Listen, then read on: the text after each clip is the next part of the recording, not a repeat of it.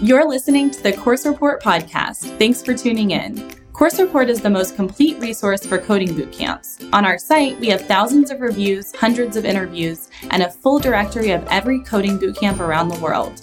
On our podcast, we're sharing everything you need to stay up to date on this blossoming industry. Whether you're a bootcamp founder or a future student, we hope you'll learn something on the Course Report podcast. Welcome to the July 2020 Coding Bootcamp News Roundup. I'm Liz. And I'm Jess. And we are from the Course Report team. So we spend our days helping students choose the best coding bootcamps for them. But each month, we round up all of the most interesting bootcamp industry news that we read about and chatted about and slacked each other in the Course Report virtual office. And we share it with you. So Jess, what are we going to be talking about in this month's episode? We're going to start with regulatory news that is impacting the bootcamp industry during COVID-19, and then we'll talk about acquisitions and fundraisers. Yes, including some huge news from WeWork and Flatiron School, and then we'll share news about workforce development programs and scholarships to diversify tech. And of course, we'll tell you about all the new coding bootcamps that we added to the Course Report directory this July.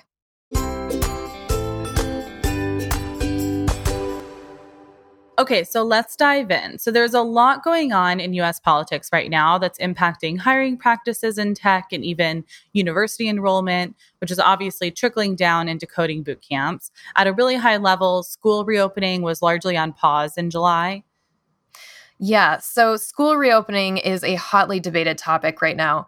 Earlier this month, TechCrunch reported that U.S. Immigration and Customs Enforcement, that's ICE, issued a new rule that would not allow international students to study in the U.S. if their learning institution was moving online.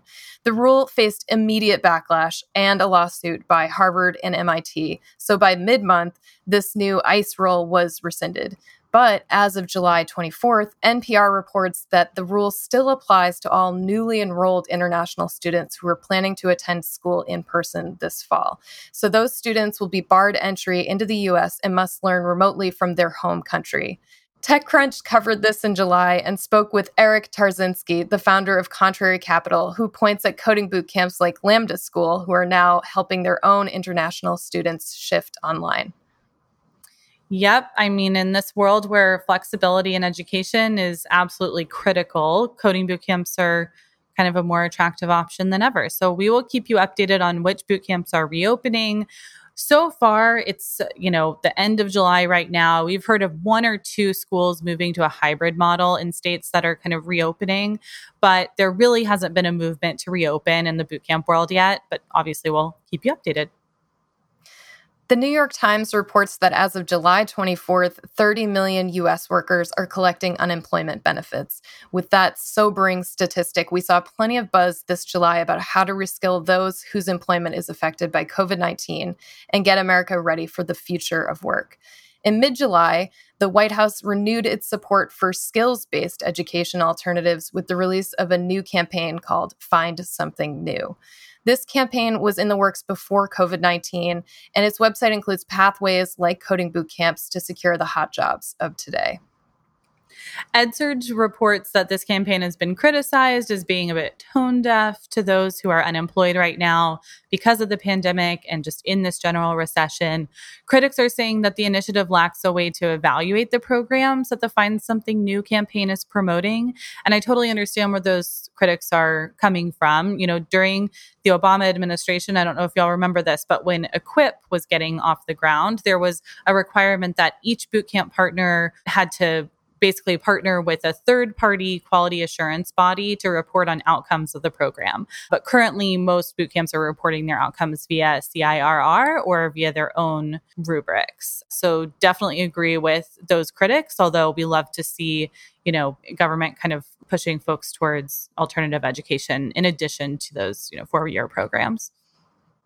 And then on June 26th, we saw that President Trump signed an executive order directing the government to reduce the minimum education requirements for federal job opportunities, except for positions where such standards are legally mandated. EdSurge reports that this shift of hiring for skills and not just education credentials will increase the qualified applicant pool, but workforce nonprofits and foundations are already unsure of how to put this into practice when reviewing non-degree credentials.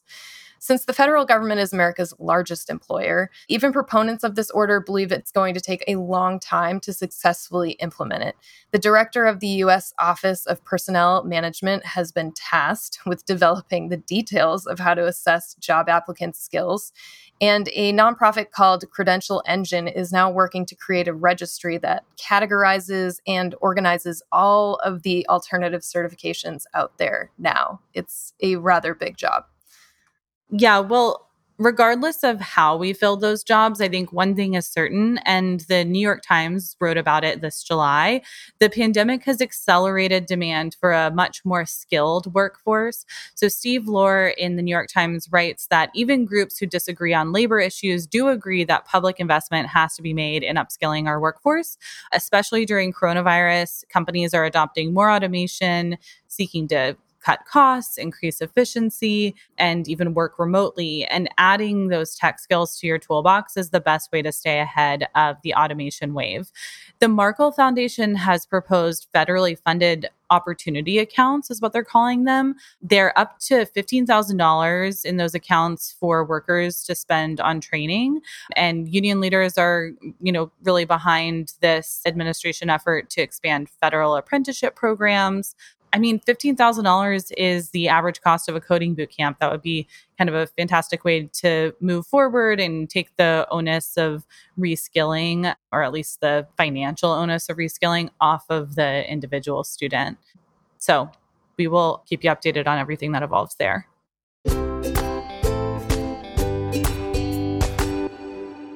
In general, these last few months, March through July, they've been quiet months for acquisitions and fundraisers, but we still caught a few bits of interesting news. Yes, the biggest news being that Flatiron School has spun out of WeWork. So remember, WeWork bought Flatiron School about 3 years ago. And in that time, they've expanded from just being in New York City to being in about 8 campuses. But as we are seeing, WeWork really divest from many of its assets. They have sold Flatiron School to Carrick Capital Partners.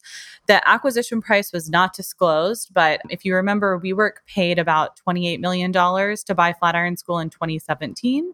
And in TechCrunch, CEO Adam Enbar said that Flatiron School has seen 140% growth in graduates since 2018. So we can do a little bit of math there. And in Latin America, Contexta reports that digital skills bootcamp Tribe acquired tech education company Code Nation this July. Tribe currently offers an income share agreement to bootcamp students, and now with Code Nation's network and history of job placement success, this acquisition will help Tribe bootcamp grads find jobs. Code Nation's own tech training bootcamp Accelera Dev will cease to exist once this transition period is totally complete. And then Tony Wan wrote for EdSurge about the boot camps that have taken advantage of the PPP program in the U.S., including Kinsey Academy, which was approved for a loan between $350,000 and $1 million. Pretty vague, but just so you have an idea. And some bootcamp adjacent companies like Black Girls Code, Girls Who Code, and Khan Academy also were approved for PPP money. We also saw that Revachur appointed a new president this month. Amit Sevak was Revachur's senior advisor, but he's now accepted the position of president in order to facilitate key growth initiatives and university partnerships. And finally, Coursera raised $130 million in a Series F round led by NEA this month. EdSurge reports that Coursera plans to expand Coursera for Campus, which is an offering that includes 4,000 courses created by 150 colleges and universities. And Coursera will expand its workforce recovery initiative, which workforce development agencies can use to reskill recently unemployed workers.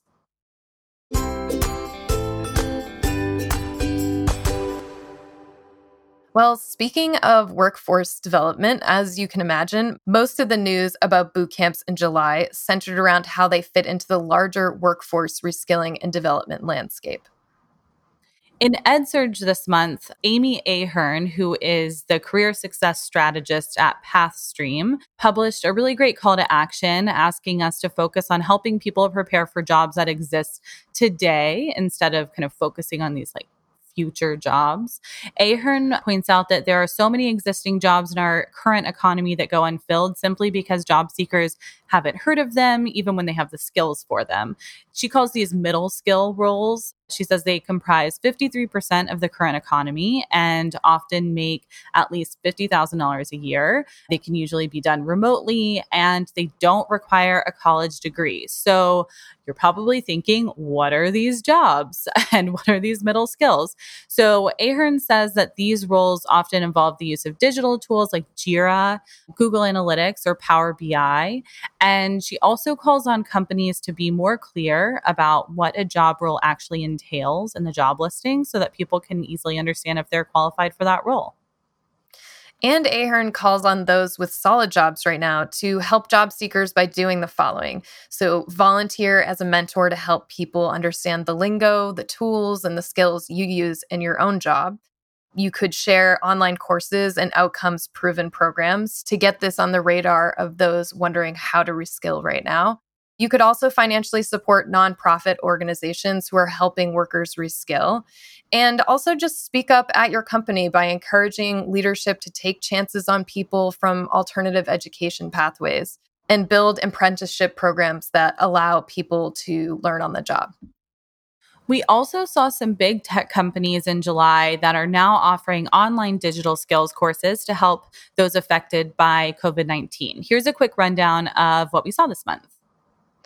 So Microsoft launched a digital skills initiative to 25 million people worldwide. This initiative includes using Microsoft data to identify in-demand jobs and the skills needed to fill those vacancies.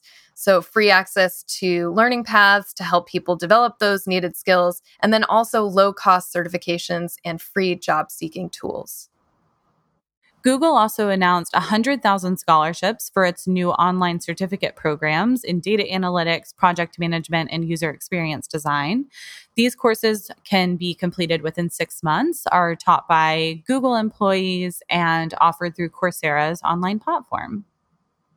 And Apple is now offering a free online coding course for educators in order to encourage teachers to teach code in the classroom. And this course focuses on learning Swift. K-12 has partnered with the Virginia Ready Initiative, also known as VA Ready. VA Ready helps those who are out of work due to COVID-19 to reskill for in-demand tech jobs, and K-12 will develop the curriculum. If you remember, K-12 bought Galvanize, so they've got some coding bootcamp experience and curriculum to draw from there. And then they're also going to provide job interview opportunities for those VA Ready scholars. ABC News reported this month that the San Diego Workforce Partnership is now offering an income share agreement to those interested in taking a certification course in either UX design, database management, or Java programming. These courses are offered through the UC San Diego extension, and repayment for the ISA begins when the student secures a job with a salary of $40,000. And finally, Strive School is working to address what it sees as inadequate STEM education in Europe. This month, TechCrunch highlighted how Strive School now offers European students an income share agreement to make their online digital skills bootcamp more accessible. Strive School's curriculum includes teaching those requisite soft skills like communication and adaptability that students need in order to be successful in the tech workforce.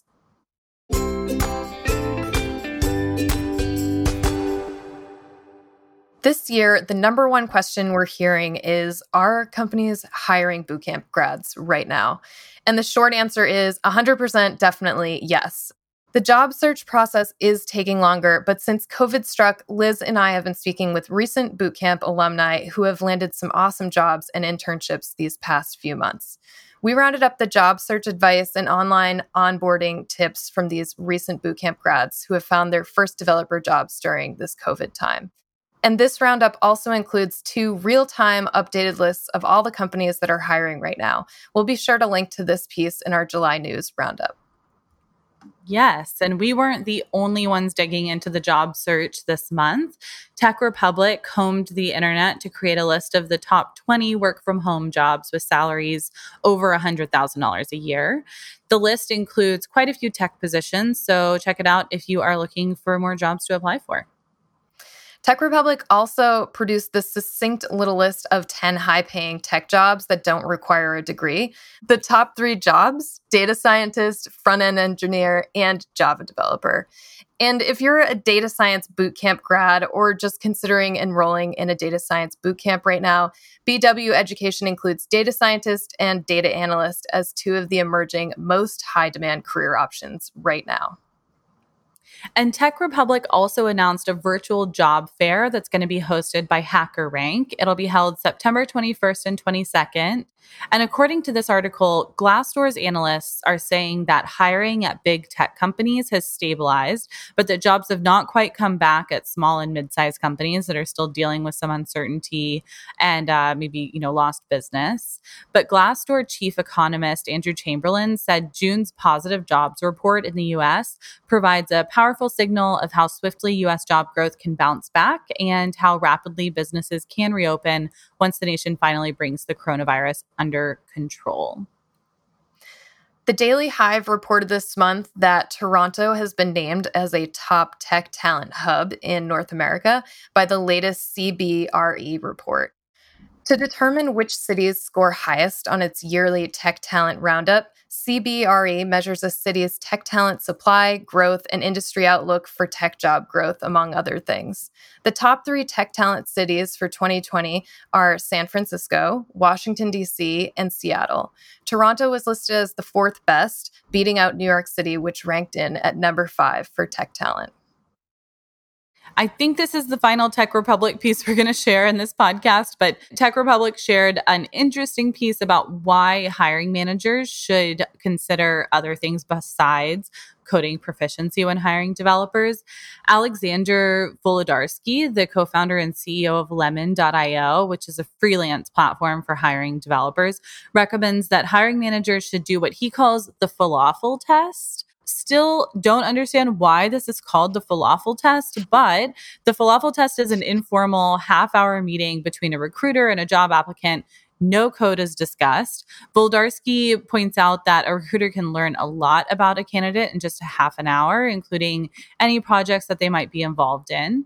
And this kind of informal meeting can be a window into a candidate's willingness to take initiative. That's really great advice for hiring managers. We also learned this month of a really interesting study about today's technical interviews.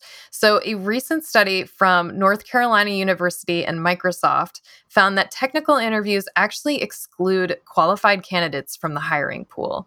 The study conducted 48 technical interviews with computer science undergraduates and graduate students, and half of these interviews were conducted with an interviewer present, and then the other half were conducted so the interviewee could answer the coding challenge privately with no interviewer present and without having to explain their code. Those who did the traditional technical interview with the interviewer present did half as well as those who had the space and the quiet to do the technical interview privately. Researchers of this study also noted that all of the women who took the public interview failed, while all of the women who took the private interview passed, which then brings into question how the traditional technical interview may be barring underrepresented groups from tech. Chris Parnin, who co-conducted this study and is an assistant professor of computer science at NC State, concluded that, quote, "The findings suggest that companies are missing out on really good programmers because those programmers aren't good at writing on a whiteboard and explaining their work out loud while coding," end quote. For those just getting started in their new tech job, Tech Shout wrote an article about the software development habits that you should work on.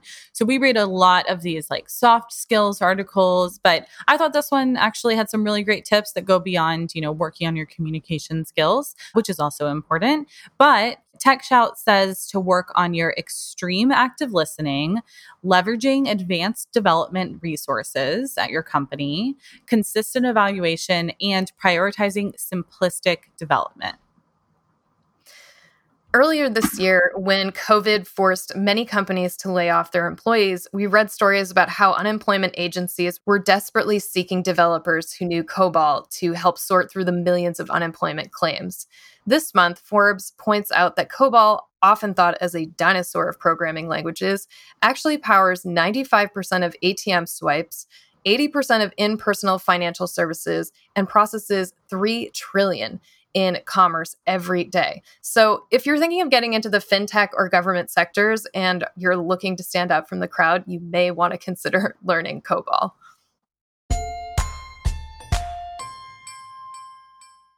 Well, Computer Weekly looked into the European tech market. Like the US, there's a lack of diversity across lines of race, ethnicity, gender, and class. And like in the US, they say that boot camps, because of their relative affordability when compared with traditional computer science degrees, opens tech up to a wider section of the population. In the US, Business Insider reports that Twitter is dropping coding terms like master and slave after 2 engineers led an internal effort to press for that change. And as tech continues to look inward, we wanted to share a few of the new scholarships launched by bootcamps in July. So the South Philly Review highlighted Tech Elevator's new $1 million Represent Tech scholarship program.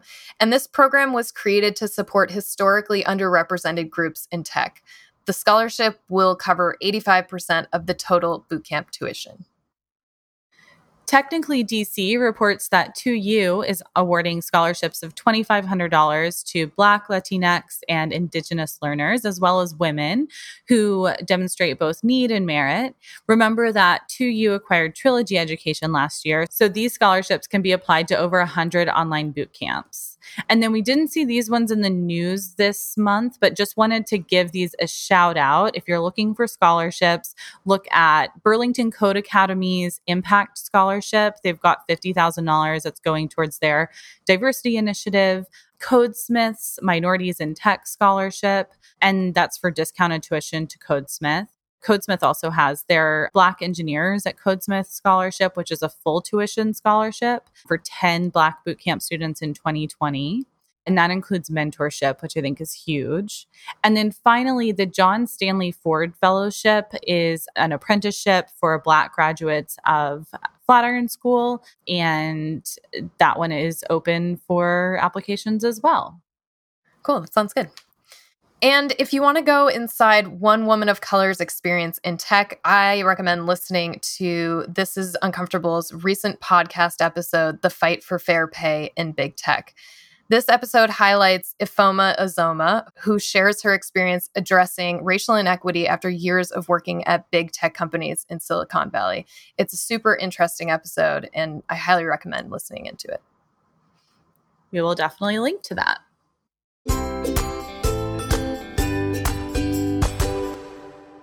Since we are now in the dog days of summer, new school announcements were a bit quiet, but we still caught a few. Yes. So first, we caught news of another new Trilogy coding bootcamp. Ohio State University has partnered with Trilogy Education to offer an online coding bootcamp. Like most of these Trilogy bootcamps, it's 24 weeks part-time, and the first cohort begins this October. Digital Crafts is now offering a coding bootcamp in Seattle in partnership with Western Washington University. This bootcamp includes career support, such as mock technical interviews, resume review, and portfolio guidance. And the Denver Post reports that Arapahoe Community College has partnered with coding bootcamp Promeneo Tech to offer back-end and front-end software development courses.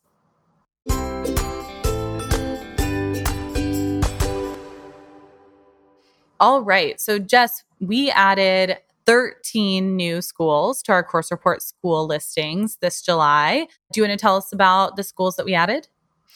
Yes. So 7 of those 13 newly listed boot camps are actually powered by Promeneo Tech. Promeneo Tech has partnered with the following community colleges to offer online front-end and back-end boot camps. So Arapahoe Community College, Estrella Mountain Community College, Scottsdale Community College, Gateway Community College, John Tyler and Reynolds Community Colleges, Sierra College, and Southeast Community College.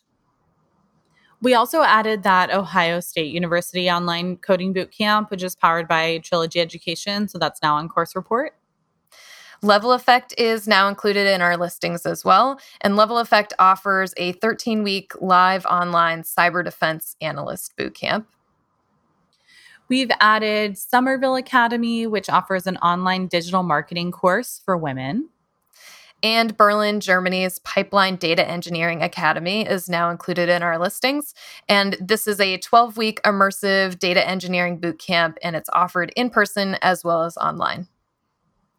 You can also find CodeBound in our directory as well. In partnership with the University of the Incarnate Word, CodeBound offers 20-week courses in full-stack software development, mobile app development, and UX UI design.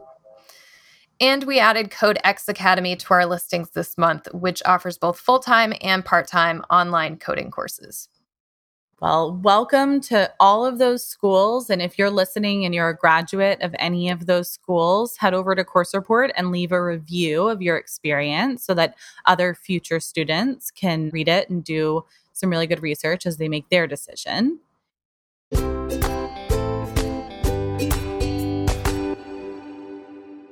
To wrap up this episode, let's share our favorite pieces that we wrote and worked on for the Course Report blog this month. What was yours? So this month, I really enjoyed speaking with U.S. Army vet and now new remote developer, Isaac, about his remote bootcamp experience at Sabio. So Isaac used vet tech to completely cover his bootcamp tuition.